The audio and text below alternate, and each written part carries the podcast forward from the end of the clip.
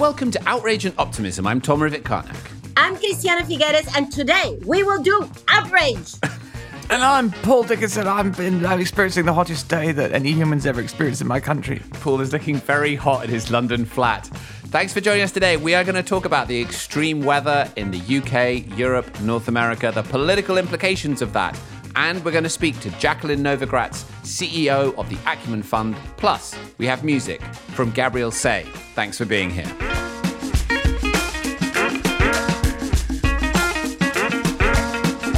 So, you almost couldn't make it up what's happening at the moment if you just look around. I mean, Paul and I are sitting in the UK, Christiana, you're in Costa Rica. The continent is undergoing unprecedented extreme heat. We're seeing fires from Portugal to Spain to France to now London is burning as we speak on Tuesday afternoon. At the same time, the UK is going through this leadership election where the candidates are proving themselves really to not have the depth on climate change that we would hope for. And we're seeing the collapse of the Democrats' attempt to pass sweeping climate legislation in the US.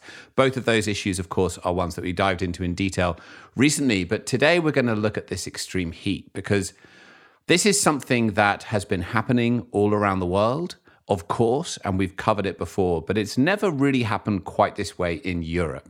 And I don't know about you two, but from where I'm sitting, and of course, um, because I happen to be in Europe, there is just this level of breathless alarm that is going on at the moment, and people are really realizing what's happening and that it's at their doorstep. So, how's this looking? First of all, Christiana, you're sitting obviously in Costa Rica. What does it look like looking back to Europe from where you are today? Well, I have to tell you, I woke up this morning with such a big, heavy stone in my stomach because how is it possible that we are yet seeing rising emissions when Europe is blistering, scorching, frying? I don't even know what verb to use. So I will leave the UK to Paul. But buckle up because here is just a tiny little sense of what is going on. In Portugal, one person died every 40 minutes. I repeat, one person died every 40 minutes between July 7 and 13. In Lousã, a city in the center of Portugal, it hit a record 46.3 degrees Celsius, 115 Fahrenheit just a few days ago. Farmers are not Jesus. even able, if their crops are still there, they can't even go out and harvest the crops. Spain, 30 fires raging across Spain. There, again, people dying between July 10 and July 15. Check this out because, Tom, you know, in our book, we said that the heat would get so hot that people wouldn't be able to walk out on the street. Do you remember that? But yeah. that was for 2050. Right. This is 2022. And in Madrid, you have a 60 year old man who was working as a street cleaner in Madrid City Council, collapsed on Friday, died. His body was 41.6, 106 degrees Fahrenheit when he was discovered dead. His body frying on the streets. Italy. The Po River is Italy's longest river ever, hitting record low water levels after months without any heavy rainfall so that the municipalities, 170 municipalities, have issued ordinances prohibiting all use other than for food, domestic use, and healthcare. Anyone who's caught using water for irrigation of public or private gardens, washing of courtyards or cars, or anything that is not considered absolutely existential is fined up to 500 euros. The Bishop Solomon goes to the river and has a ceremony blessing the waters and praying for rain. This is a Catholic bishop, okay? Praying for rain because they haven't seen any rain in more than 200 days. France, and I was just in Plum Village. 14,000 people have been evacuated from areas in that area, southwest of the uh, of the country. And the smoke from that area in the southwest in the Gironde has actually reached Plum Village. The green French lawmaker Melanie Vogel says this is not just summer, this is just hell. And she says, will pretty soon become just the end of human life if we continue with our climate inaction. That's just a few little tidbits of what Europe is going through. And I will leave UK to Paul and to Tom. But honestly, what the hell has heat completely burned our frontal lobe that we cannot bring these two things together? Heat is being caused this extraordinary heat is being caused by climate change, and climate change is caused by greenhouse gas emissions. Hence, we have to reduce greenhouse gas emissions. I am into total outrage today, in case you haven't noticed. Thank you, Christiana. And of course, behind your outrage always is uh, empathy and, and care and love, and that makes it all the all the stronger and more intense. I mean, look, that the you know, I'll talk a little bit about the heat in London, which is trivial in comparison, really, to what you've just described. Um, I do want to point out one thing, which is that we had a heat wave in Europe in 2003, and it went to a lot of countries, but widely regarded as having taken the lives of at least about 30,000 people, uh, including 14,000 in France alone. Um, now, what's interesting, I mean, that was 19 years ago, and it was it was kind of the beginning of a wake up call. It started a lot of debate about climate change, but 2003, you know, 19 years ago, the, the, the public debate was quite different. There wasn't such a, an awareness of climate change and how well it's uh, uh, it, it's kind of attributable um, extreme weather and, and increasing greenhouse gas emissions. I mention that because we discussed this uh, previously. Uh, how shocking it is when these things happen, and then we kind of we how can I put it? we go along with them. Uh, it's a terrible and very unfortunate image, but it's it's kind of like in a you know in in, in a violent relationship or something. Somebody somebody uh, creates an act of violence. In this case, the extreme weather, and then we, if we carry on with our lives as before, we've actually normalized it. And so the thing I really applaud you for here, Christiana, is, is, is like calling it out, saying this is, you know, this is.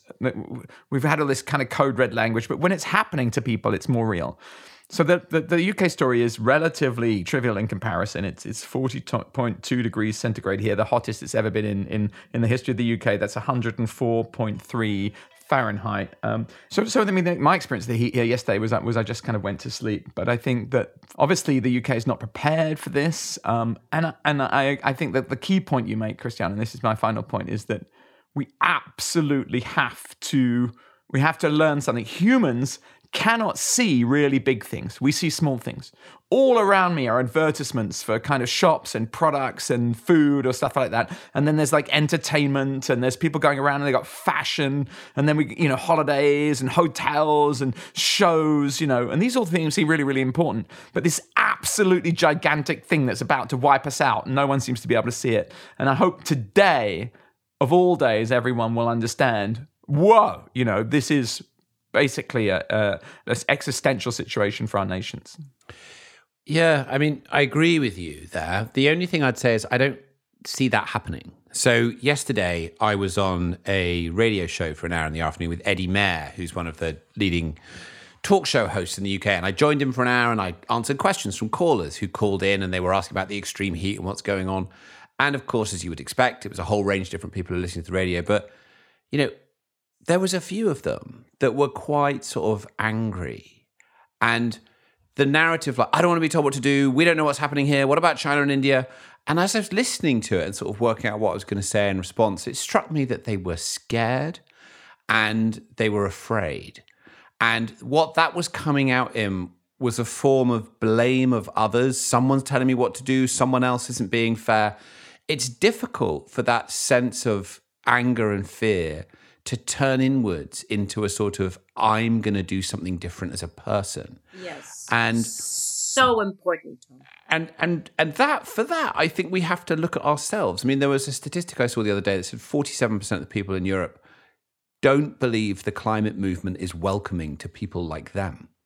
That actually they see it as something for other people in whatever way that gets wrapped up into our culture wars. We need to find a way for these these teachable moments where it is literally cooking us in our homes to actually make this more of a collective moment of engagement. Because if we try and tell people that they should be ashamed of something or they're doing something wrong, they'll just go back into that sense of fear and, and frustration, and we won't get the change we want. What do you think? Yeah, there's a whole therapeutic thing about how it's dealt with. What was it? I, can't remember which US president talked in the Great Depression about we have nothing to fear but fear itself. I think that there is a real need now for some, you know, kind of leadership of different kinds, however it might manifest, whether it's children or whatever it is, to lead us out of this. Christiana? Tom, I'm I'm really with you. Um, you know, in my in my best days, I'm really with you, uh, tapping into that compassion. And I I completely, even in my worst days, I completely agree with you that we cannot alienate a single human being on this. Even with my rage today, no, it, it is not. It's not about alienating. It's not about blaming people, but it is about waking up for heaven's sakes. I mean, the stupor that we're in, the fact that we're sleepwalking ourselves in, the fact that in the United States, you know, now climate legislation is out down the drain. And now Biden is going to do executive order uh, climate. Well, we know what happens with executive orders, don't we? Yeah. And the fact that just until a few days ago, the potential leadership in the UK was uh, actually even quivering about whether they were going to take on net zero or not. Um, I mean, it, it, it's just a little bit difficult to understand how these two realities stand in front of us, holding hands, and and and we're here going like, where is the coherence between these two things? It's just, and and I know that both are part, and you know for listeners who've been with us for such a long time, they will they will know that one of my commitments in life is to hold two realities that seem to completely conflict and um, and cancel each other to hold them in equal standing, and that is the challenge today. Yeah. But Jesus is that a big challenge? It is so difficult to do that. Hmm. And it's a it's a very hard day to feel empowered, like you can have an impact on something, right? I mean, I and I remember some months ago, Christiana, you talked about this when you were in your house in Costa Rica, and there was a king tide or a, a flood, and the the ocean came right up to the very doorstep of your house, and you sort of thought, my God, I really feel like I'm living inside something much more powerful, and it's quite alarming. I mean, this extreme heat, and I'm in Devon, so I mean, I've got a very, very mild version of this compared to most people in Europe it, it really makes you feel like something is happening around you that is, it feels kind of out of control that something is now emerging around you and you don't know what's going to happen next and it's frightening to feel that of course yeah. and i agree yeah. with you that a lot of what is expressed as anger and blaming other people is fear yeah. Be- because of the helplessness right? Yes. so um, right underneath the anger and usually we know that from human psychology usually underneath anger there is fear. And and that is very very often the case. And certainly here certainly here there's fear. But you know i almost like welcome that fear tom. Yeah. because let's remember these temperatures these were the temperatures in india just a few months ago and we talked and, about and it on more. the podcast yeah. and and more yeah but yes higher temperatures and we talked about it in the podcast but it certainly didn't make the media, you know, focus on it as long or as deeply as the heat waves in Europe for the same reasons that we know. The point is, whether it's India, Pakistan, Europe, or Latin America, or the US, or wherever, no one is spared. No one is spared. And in fact, statistically, it is the continent of Africa that is actually going to be hit even worse than what we're seeing right now yeah. in Europe. Well, that is a very good and important point, and we'll segue in a minute to our amazing guest who we have this week, who I think will provide us with more of the uplift and the solutions. But Paul, do you want to come in? we need. Yeah, yeah. No, I mean, uh, I'm going to quote um, a little bit of Gus Speth. Gusbeth or Churchill. Yeah, no, it's Church. Back to Churchill. Okay. You got to flick between this. You have got to have variety, spice of life. No, but this is a tiny bit. Um, I, th- I, think I said this in one of our first ever podcasts two years ago, but it's it's a little bit from obviously self-serving book, but the words they have such weight today.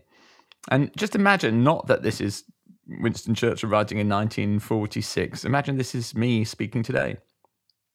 It's not possible to tell this story without recording the milestones which we passed on our long journey from security to the jaws of death Looking back, I am astonished at the length of time that was granted to us. Isn't that true? And then the one to your point, Tom, about the climate movement.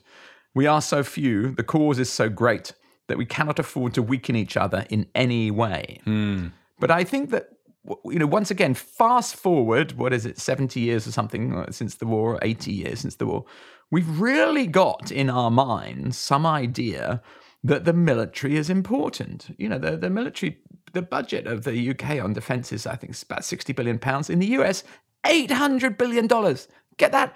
800 billion dollars being spent every year on defense, weapons, all that kind of stuff.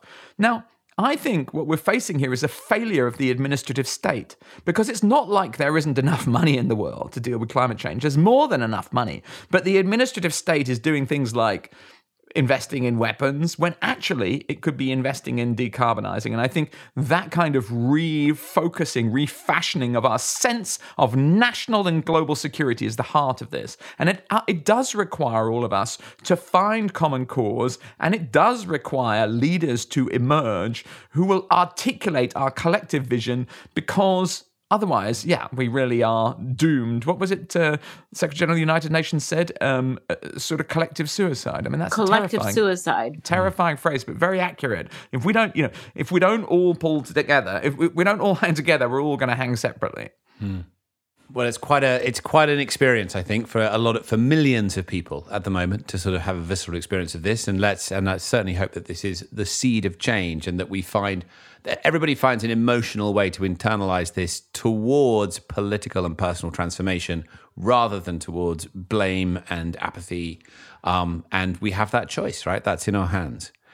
Don't go to any disaster movies a- anymore. You don't because need you're them. in one. You just basically buy the popcorn, stay at home, and work the phones. That's Watch my the advice. News, yeah.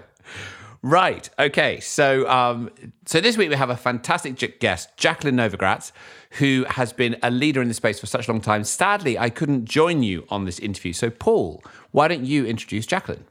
Well, I mean, the company that she set up, Acumen, that has over decades produced, you know, fantastic returns for investors, but far more importantly, um, it's seeded absolutely hundreds of extraordinary enterprises that have grown to immense scale. Um, you know, providing electricity for hundreds of millions of people, mosquito nets for hundreds of millions of people. There are there are too many to name here. She's crowdsourced in uh, hundreds of millions of additional funds. She's an absolute uh, miracle worker with the with the business system, creating a, and it's something entirely new that I think has, has lessons for us all. I think you'll enjoy the interview. Fantastic. Here's the conversation. Jacqueline, thank you so much for joining us here on Outrage and Optimism. You've been a, a very busy bee in the past few weeks, and I'm sure you will uh, weave the wisdom that you have continued to gain from these um, from these trips into our conversation. But but Jacqueline, I wanted to uh, honestly, very unashamedly, take advantage of your very unusual positioning that has such deep roots of so many years and with with both wisdom and love brought into it Hmm. your positioning into the very wild and wonderful and sometimes crazy and evil field of how do we use our capital for either good or bad because it strikes me jacqueline that we're at a very interesting moment in which I, I think we were almost on the cusp of really moving serious capital into arresting climate change, addressing emissions, you know, really doing a lot of good, financing SDGs, really doing a lot of good. We were really moving there. And then all of a sudden, we have this reaction, you know, from the other side with this famous accusation of woke capitalism that we're all also struggling to understand. What on earth is that?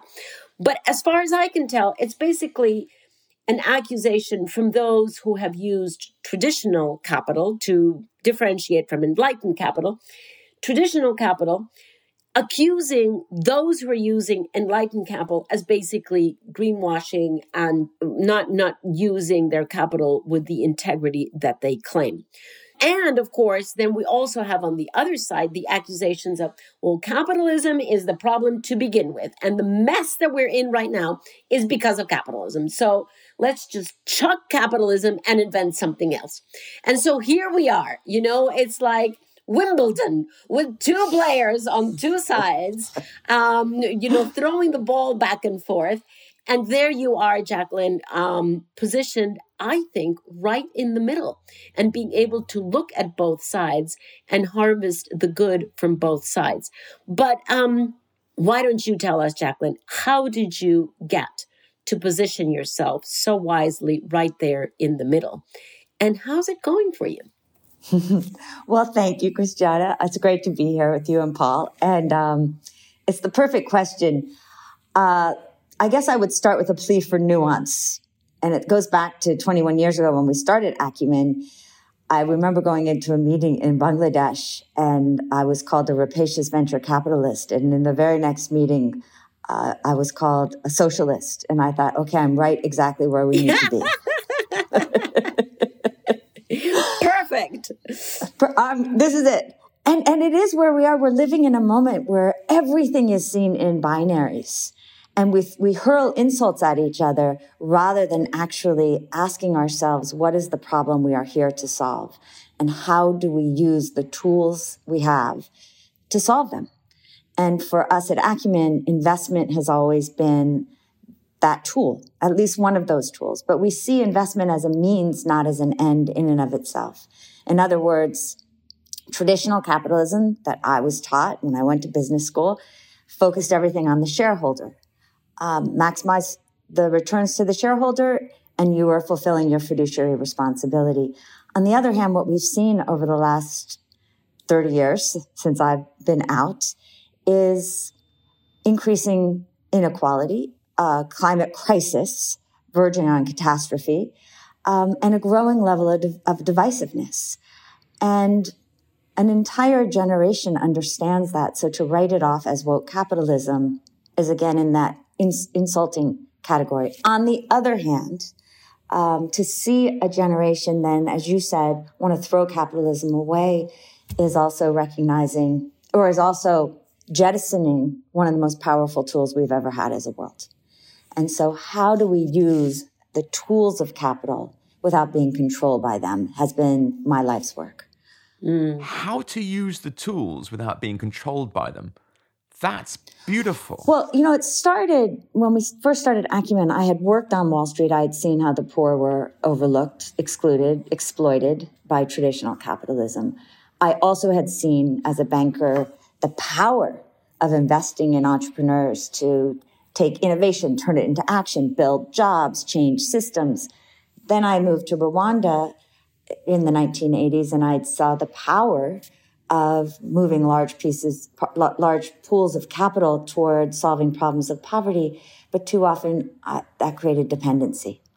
And so the question that we asked at Acumen was, how do you take capital, invest in entrepreneurs because they are our best problem solvers, um, but give them time to build markets that have never existed, to solve problems that are wicked problems where the market is part of the solution but not, may not be all of the solution.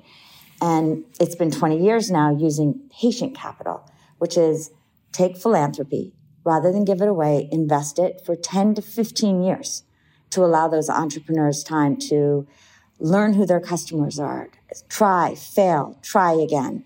Uh, we accompany them so that we use our social capital, not just our financial capital, our access to networks, to supply chains to help them build. And then we measure not just the financial impact that they might have, but also the social and environmental impact. Now, 21 years later, our 140 companies have brought critical goods and services to over 400 million individuals. It works. Um, the money that comes back gets reinvested. And as those companies get to a place where they can bring on more traditional capital, so have we entered the more traditional impact investing sphere and have about a quarter billion dollars now under management um, to help scale those companies. Um, at which point they're in a much better place to partner with governments and corporations to actually solve problems. And eh, eh, you know this this sort of middle of the way um, field that you have carved out and and almost invented i would say you know you you recognized the problem and you are inventing because i'm sure it's still in the process of innovating you're inventing the solution to it um, jacqueline. It's so it's so beautiful to see that. And the patient capital that you speak of I can see how it works for the companies that uh, that you have capitalized. Does it also work for companies that are that operate at much higher levels? Um, and I guess my question comes out of the element of time, because as you say, the climate crisis, almost a catastrophe, as you said at the very beginning, is because of the time that we have left to solve it. So how do you find a middle way between the patient capital that you know from experience is absolutely necessary and without which we wouldn't be able to solve anything? How do you find the middle way between that and the the the the, the fact that we're running out of time as science continues to warn us? Well, it's funny. I was I was giving a talk last week, and I said if our first 21 years were about patient capital, our next 20 are about impatient capital. We need both. and we and, and, and even more so, we need to focus on the right kind of capital, the right character to solve the critical issues. And so to give you an example of how this whole thing works, 15 years ago, when there were 1.5 billion people on the planet with no access to electricity, we invested patient capital in a company called d.light, which was a startup with a solar lantern.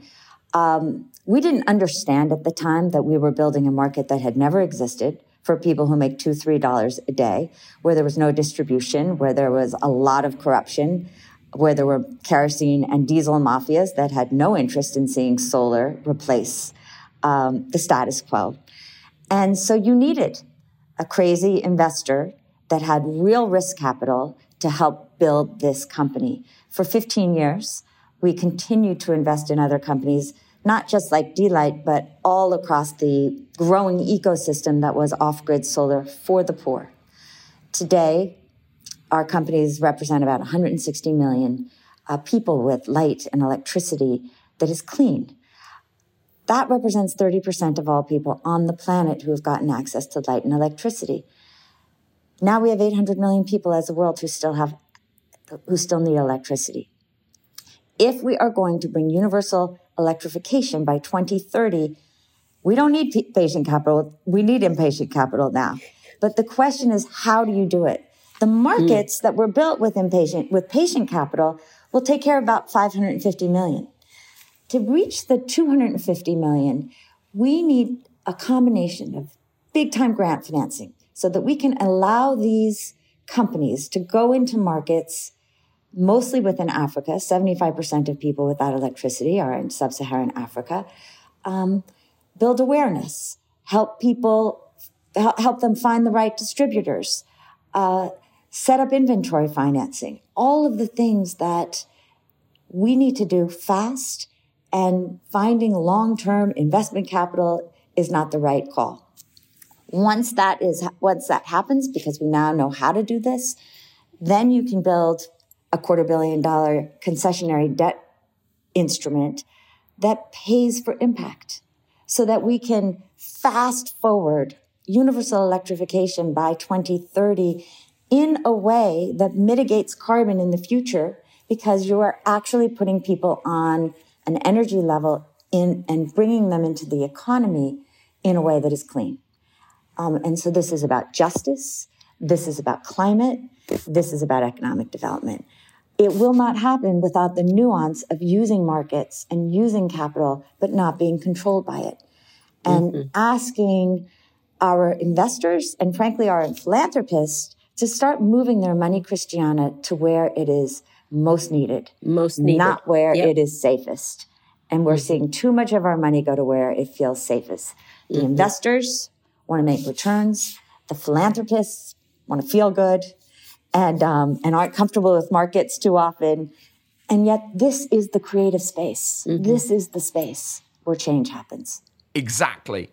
And I'm kind of getting a sense of almost like the entrepreneurs, there's an image that comes to me as like it's like a biological model. Like there's this new DNA, new replicating organisms, like you're sort of, you know, like a petri dish with these amazing new organisms. And look what comes from them. I mean, I live in Brighton in the south of England, and we just had a 1.3 billion pound wind farm put up.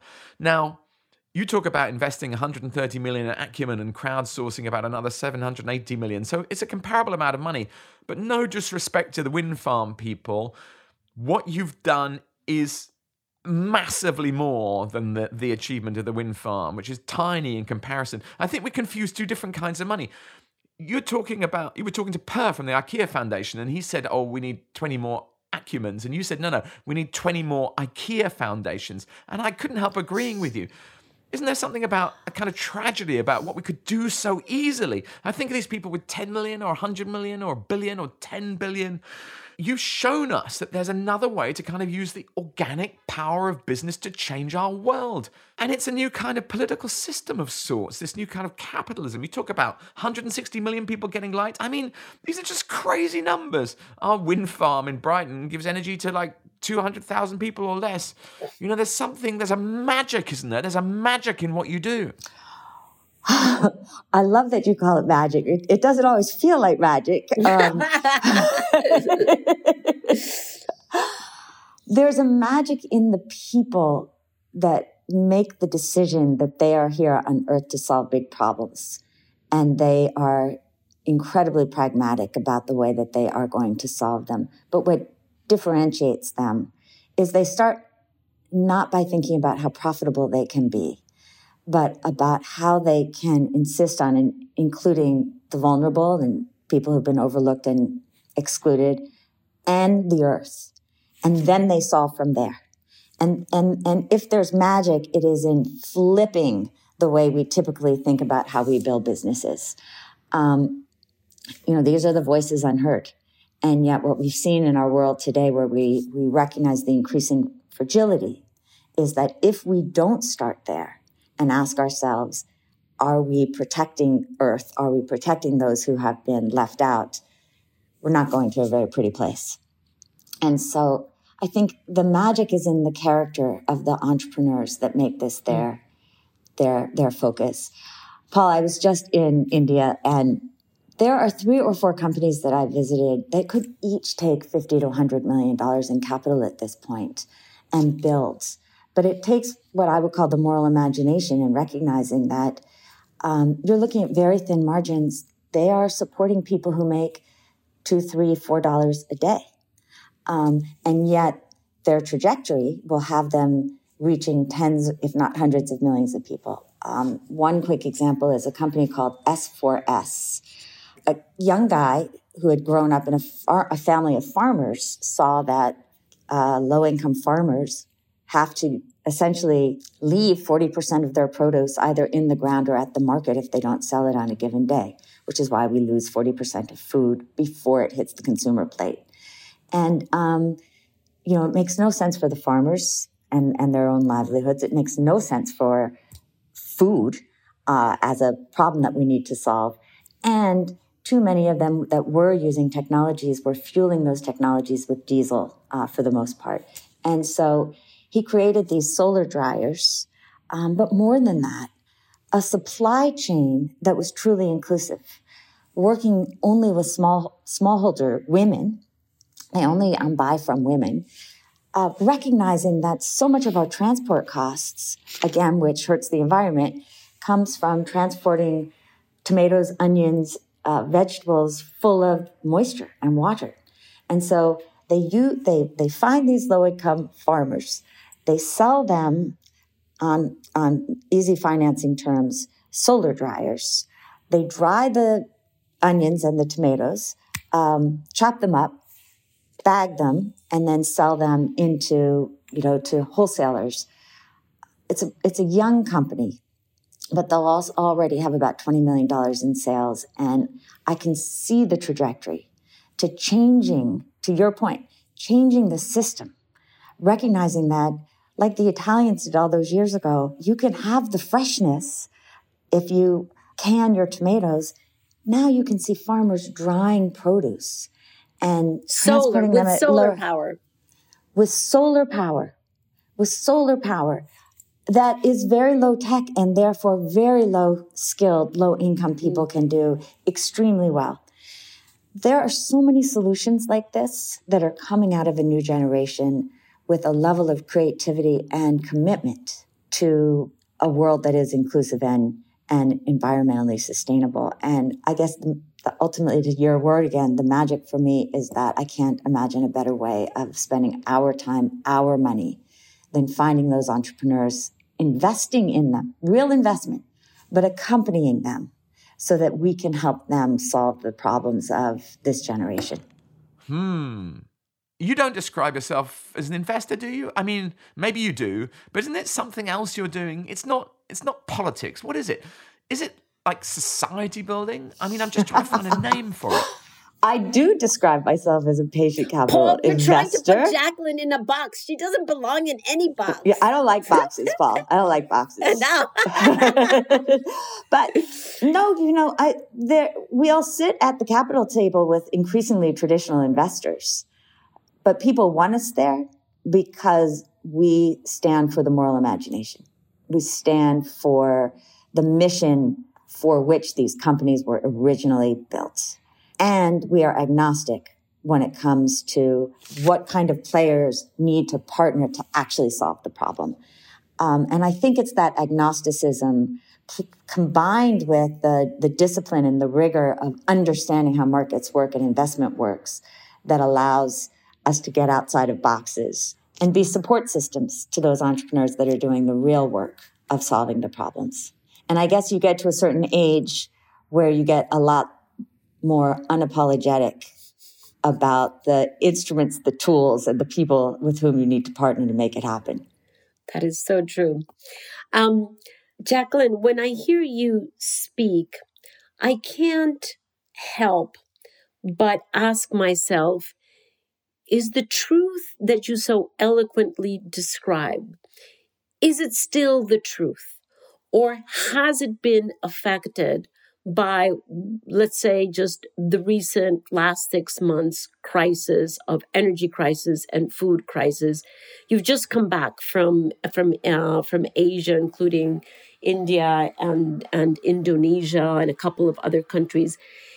Does the truth that you know to be true does it still hold or has the food and the energy crisis rolled that truth back Rolled it back? Mhm. H- help me understand what you're asking there. well i'm wondering whether whether the instruments that you have so carefully woven together can still be effective under the stress test that they are under right now of no more access to energy or much more difficult and complicated and expensive access to energy of food being so much more expensive and difficult to get for the, everything to do with human well-being especially especially of let's call it the bottom of the pyramid that you that that you address as your major uh, major audience for the work that you do they are the ones that are being most affected right now. Or at least that is what we read. So i'm trying to get from you a different read.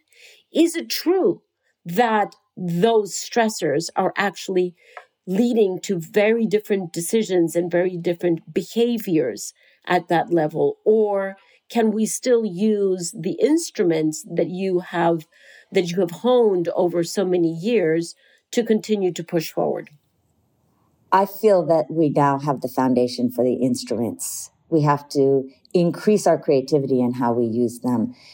The, the, the good news and, and for your, the optimism side of the outrage, the outrage comes from seeing in a single season uh, smallholder farmers that are not only dealing with um, very little income and the, the vagaries and vicissitudes of a climate crisis, uh, where they don't even know when the water, the rains will come, and they're often then followed by droughts. Then they're followed by a locust swarm. Um, their their harvests are wiped out, and they have nothing to start with, We are, we are, and then there's a Ukrainian Russian war, and we see um, supply chains further reduced and starvation. That is the outrage. The optimism part comes from the technologies that are now connecting people across the world, whereby farmers can have access to knowledge, information, each other like never before, where there's a new generation that is willing to put their money where their mouth is and are, are sending clear messages to corporations that they better start doing that as well. And I'm seeing a confluence on the optimism side as well that we need to build on. And then the third leg of this is that increasingly financial institutions um, and individuals, whether they be philanthropists or major development finance institutions, are starting to recognize that this bifurcated way of looking at capitalism either I make my, I, I just maximize my returns or I give my money away is shifting. Mm. And so some of the financial instruments that we're starting, uh, like hardest to reach, whereby financial instru- institutions are willing to come in with concessionary debt, with first loss guarantees, with side by side technical assistance grants, I haven't seen before. Not like this. Interesting. And um, and still holding true, still holding true, despite the additional stress. Still holding true, accelerated, and COVID has further accelerated it, and more creative. Oh, that's brilliant. The problem is it's still on the edge, right? Yes. We need to mainstream it. We need to go yeah. from building the, the $50 million or $100 million funds to the billion dollar funds. Um, so, so let me ask you a question on that specific point. I mean, you know, the amazing work you've done in, you know, many nations where people think it's harder to do business and the entrepreneurs and the enlightened venture capitalists like yourself, they don't normally uh, see so much of that kind of business develop. I've heard you say that moral imagination is corporate strategy. So, can I ask you about the people who are listening to this podcast who work in larger industries? If they want to adopt that idea that moral imagination is corporate strategy, what does that look like next time they're in a planning or strategy meeting? Well, How do they bring that dialogue into the corporate deliberation? Some of our, our, our less successful corporate partnerships have been when there's a total lack of moral imagination. And so there's a desire to um, create more inclusive supply chains, for instance, um, using regenerative agriculture. But there is, it's a delusion in terms of where the conversation is because they want to do it without giving up a single basis point. And so when you get into the realities of what it actually takes to integrate smallholder farmers in a way that uses regenerative ag, in the short term, you have to give up some basis points. Um, the moral imagination doesn't start with, we want to do this, but we're going to do our work exactly as we used to do it. Rather, it says, what will it take to partner with you? Mm-hmm. What will it yes. take? And so we have a coffee company in Colombia that decided that they would start with understanding the moral imagination, start with understanding the farmers. What does it cost them to produce coffee? How do they produce it in the most ethical and sustainable way?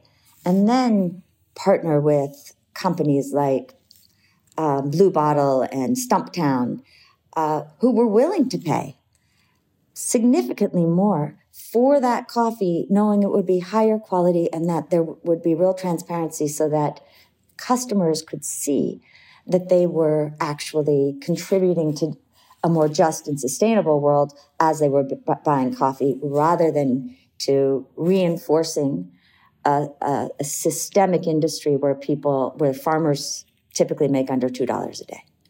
Um, that is what gives me real hope. And just a little tech check for our listeners. A basis point is one hundredth of 1%. So when you say they give up a couple of basis points, you're saying people have to give up a couple of hundredths of 1%. it's not going to break the heart of someone who's got one.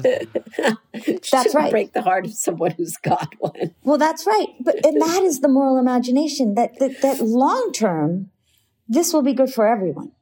But we have to look at in the short term, what will it cost to actually solve these problems? And that, and getting back to patient capital, you want to build in, in, in post conflict or conflict zones, you need to build trust. That does not happen overnight. You want to create markets that never, have never existed before, like off grid solar.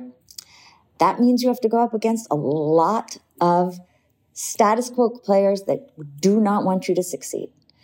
You want to build truly inclusive supply chains in a world where our current capitalist system works very well for everybody in it.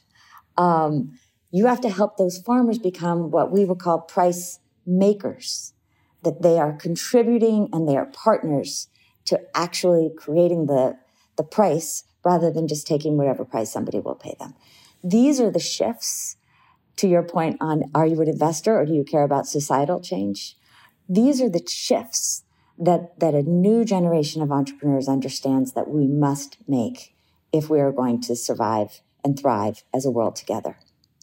And, um, and I think it's the most important and fascinating work that we can do. Um, and it's our work.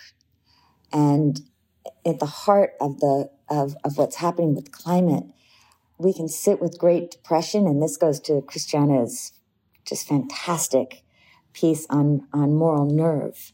We can sit and be angry and depressed and fearful and do nothing. We can throw aspersions uh, to reinforce business as usual, or we can recognize all of the opportunity that exists in solving these problems if we dare to reimagine our systems in a way that put our humanity and the earth at the center of them and not just with the sit with the barren dry focus on the individual and profit. Wow. Jacqueline how uh, how how fantastic. You really uh, throw a, a, gauntlet in front of uh, the whole financial world to to join you here. Um, we're we're going to put a um, a link to your fantastic book, The Moral Manifesto, in in the show notes. But um, a- as you look with the added stress that we now have, Jacqueline, of time running out, crazy, crazy, immoral wars, um, more pressure on on on the on the poor, either energy poor, food poor, production poor. Sadly, it all overlaps over the same segment of the population. As you look forward into that, where did you just get completely, you know, angry? Angry. It goes beyond outrage. I mean, for me, you know, I'm I'm beyond outrage now. Me personally, I'm like angry at many things, and would love to know where where your buttons are pressed but also where do you take most faith hope optimism from hmm i think that um, you know my history uh, is that i helped start the first microfinance bank in rwanda seven years before the genocide and that was a case of uh, people seeing scarcity and demagogues preying on the the fear that comes with that that erupted in in a genocide. When I go to places um, where there's scarcity, and it is why I'm so passionate about bringing electricity to the 250 million hardest to reach people in ways that are clean, not driven by fossil fuels, which is where a lot of the status quo would like to see it driven. Um, part of what fuels me, Christiana, is a fear that we are seeing a growing divisiveness everywhere we look. We are seeing more countries careening towards civil war, social unrest. And, um, and so for me, my button is that the confluence of poverty, climate, and divisiveness is a terrifying combination that we seem to uh, either want to see as three separate verticals, or we just want to turn our eyes from it. And yet it is, it is in every one of our nations, every one of the nations. Um, certainly where we work across the world. What gives me hope is this new generation, is sitting where I sat uh, just a few days ago with a group of women from the scavenger caste. They're the lowest caste in India. They, their, their job is to pick up human excrement. Um, and seeing them instead being part of a movement of, of women who talk to me about uh, the earth, the importance of being a green warrior, um, who are now connected through organizations like Buzz Women and Phool, which means flower in Sanskrit, um, not only to make income, but as one woman who's a day laborer said to me um, when I said, What else do you want to learn? You've told me so much about climate, you've told me about uh, income generation. And, uh, and one of her co women said, We want to learn how to make more money. And then this day laborer said, No, Money isn't everything. I want knowledge. Our earth is limited. Our earth's resources are limited. I want to, to learn how to conserve them. And I want to learn how to make our community less divisive and turn it into a unit. And I thought, if only we would listen to the wisdom of mm. people that we too often see as throwaway, that we think, oh, if there are too many more of them, it will actually hurt the climate. If we elect, give them electricity, it will hurt the climate, rather than no, they want clean electricity. They want to be part of a world that they can contribute to, where they can um, bring the dignity that already exists within them to the rest of us. I find careening between the perils that are so obvious and the possibilities that I see emerging. A truly exciting moment to be alive, in part because there's so much at stake. Yeah. We're dancing on a cliff, I just don't understand why everybody doesn't want to be dancing there with us. I don't. I think maybe a whole bunch of people are going to be dancing with you very soon. Well, I hope so, Paul, because this is the moment. Yes. It, it, it, we, so for true. us to start celebrating those entrepreneurs, not because of the yes. money they make, but because of the energy they create and the beauty they left and the mm-hmm. carbon they save. That is, that is our moment to make a mind shift yep. change. Absolutely. And I'm glad to be a part, alive to be a part of it. Wow, wow. Well, Jacqueline, aren't we delighted to have had a few minutes uh, of your time and a little inkling into your uh, mind and heart? Thank you so much for having shared that with us. Um, yeah, may may may that light shine much brighter everywhere. Thank you so much. Thank you so much. What a privilege.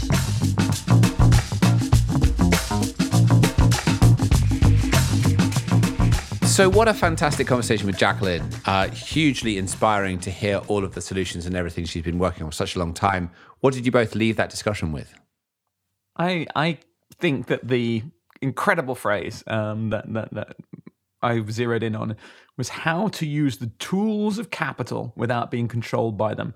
She said that had been her life's work, and I think that's an incredibly exciting and sort of dignified thing to do. You, you know how how childish and stupid to reduce the world down to kind of people who are working for the state or NGOs or something who are kind of doing good, and then people who are like working in business who are just in it for themselves. That's ridiculous. That means like 80% of the entire human activity is is is kind of the you know the century of the self that's not true at all um, she has simply found ways by using patience, patient capital, uh, her her moral imagination, which she she spoke about, um, which she said can be part of corporate strategy, and um, yeah, just reimagining our system in ways that put humanity and the earth at the center of them, and and that I think I, personally believe that there are many tens of thousands of people listening to this show. We know that.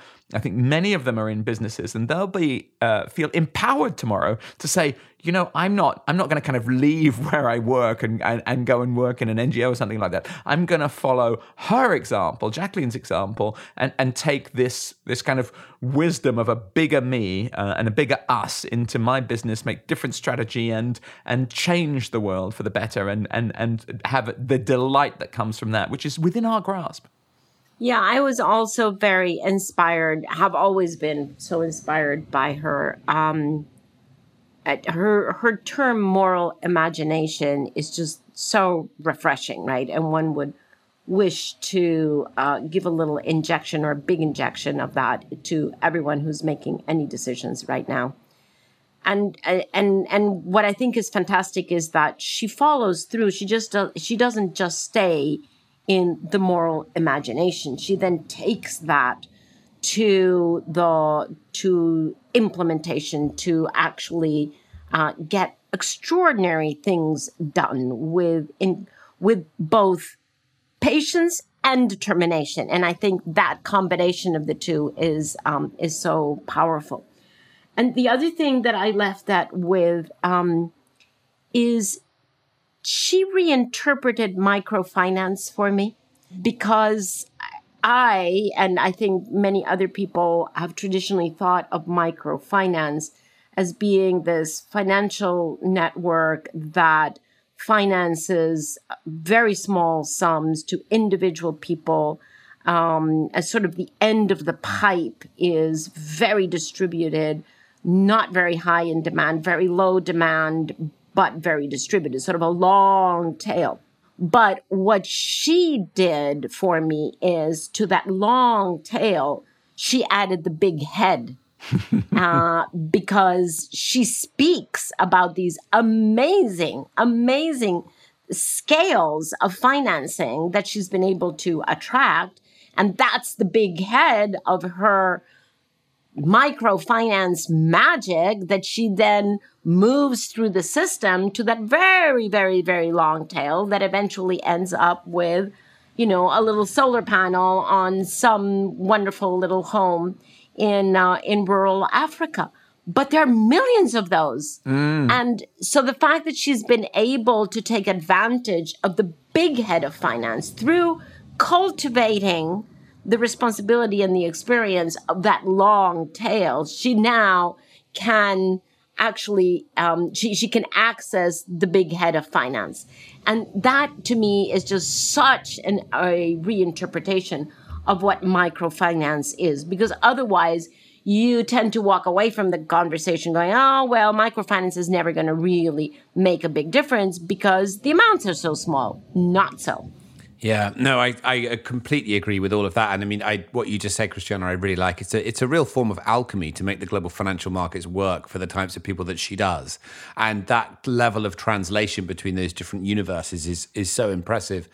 I also was really struck by, I mean, for a few years now, I've described myself as a hopeless pragmatist. And I learned this from you, Christiana. In any situation, you would say, Where's the needle and how can I move it? Rather than what's the perfect scenario and how do I try to bring that about? That's not always possible, but you can always say, where are we now and how do we move it? And I really liked what she said to you, Paul, about the fact that, um, you know, she's agnostic when it comes to what kind of players need to partner to actually solve a problem. And that mm. agnosticism, I really liked that sort of. Um, in complete practicality, she'll work with those who she needs to work with to deliver the outcome that she knows is so important. And that, combined with the discipline and the commitment, I'm sure is part of what's made her so successful and so impactful. So, how wonderful to have her on the podcast. And patient capital, you know, spending years trying, failing, trying again, all of this. But I think just a meta point for me, you know, there are a lot of people with a lot of money in this world and they're investing it in all kinds of things but who cares in a way you know if it's not really contributing um, a friend of mine pointed out that NASA's budget to to uh, promote the moon shot, uh, landing a human on the moon, was zero. Because if you're doing something sufficiently impressive, all the world's media will want to gather around and see what you do. If you're a, a, a wealthy investor and you want people to write books about, about you after you, you've, you've passed on, do something meaningful because there's so much that needs to be done and all that it lacks is intention. Yeah. Great. Okay, so unless either of you have anything to add, I think that's a wrap for this week. Thank you for joining us. Um, and as ever, we'll part from you with some wonderful music. And this week, we are very privileged to have Gabrielle Say with Break My Silence. So here's the music, and we'll see you next week. Bye. Bye. Hey, my name's Gabrielle Say, and I'm going to be playing my song Break My Silence for you. Break My Silence is about using your voice and the battle that sometimes you can go through when you're about to, to do that. In the context of climate change, a lot of people feel like that, where we as an individual feel powerless and we don't know what we can do to help, especially when we see our governments and those in power not actually pushing to do the things that will actually bring about an effective change.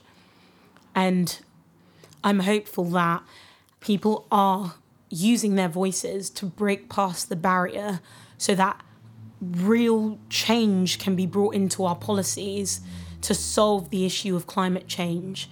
And I hope this song encourages you to break your silence. Silence could speak with she, want to talk with you. reply to what I say? Would she stay content with where she is instead of joining the conversation? So, if I feel this way, should I open, open my mouth? Open, open my mouth and let the words come out. What do I even say? How do I explain what's going on in my brain? So, should I break my silence? Should I break my silence? Should I break my silence? Or should I just hold it in? Should I break my silence? Should I break my silence? Should I break my silence? Or should I just hold it in? Two minds, and two minds, and two minds. Is my brain about to explode? Overthinking, overthinking, overthinking. Never helps when you're at war. The pushing and pulling of my heart and mind is not really helping on this quest to find clarity. I need, I need. Should I break my silence? Should I break my silence? Should I break my silence? Or should I just hold it in? Should I break my silence? Should I break my silence? Should I break my silence? Or should I just hold it in?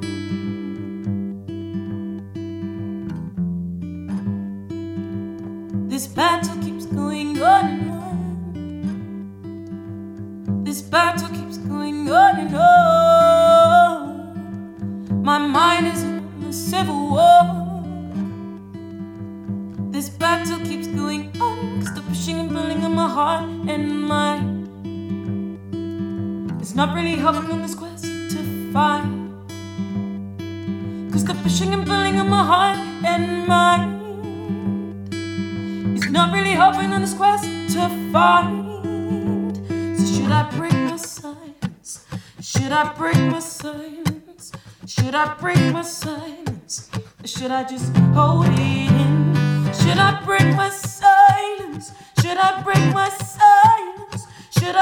My silence? Or should I just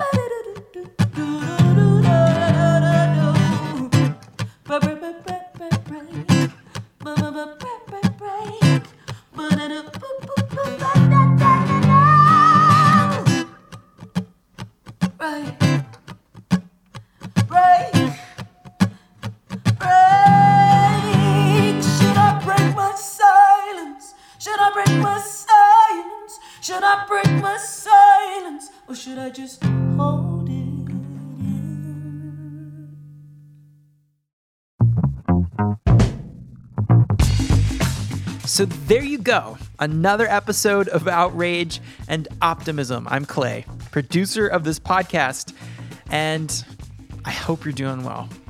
The track you just heard was Break My Silence by Gabrielle Say. I hope that that phrase sticks with you for a while.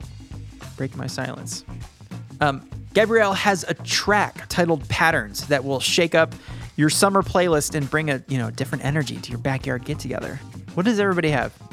Backyard, front yard, balcony, patio, park.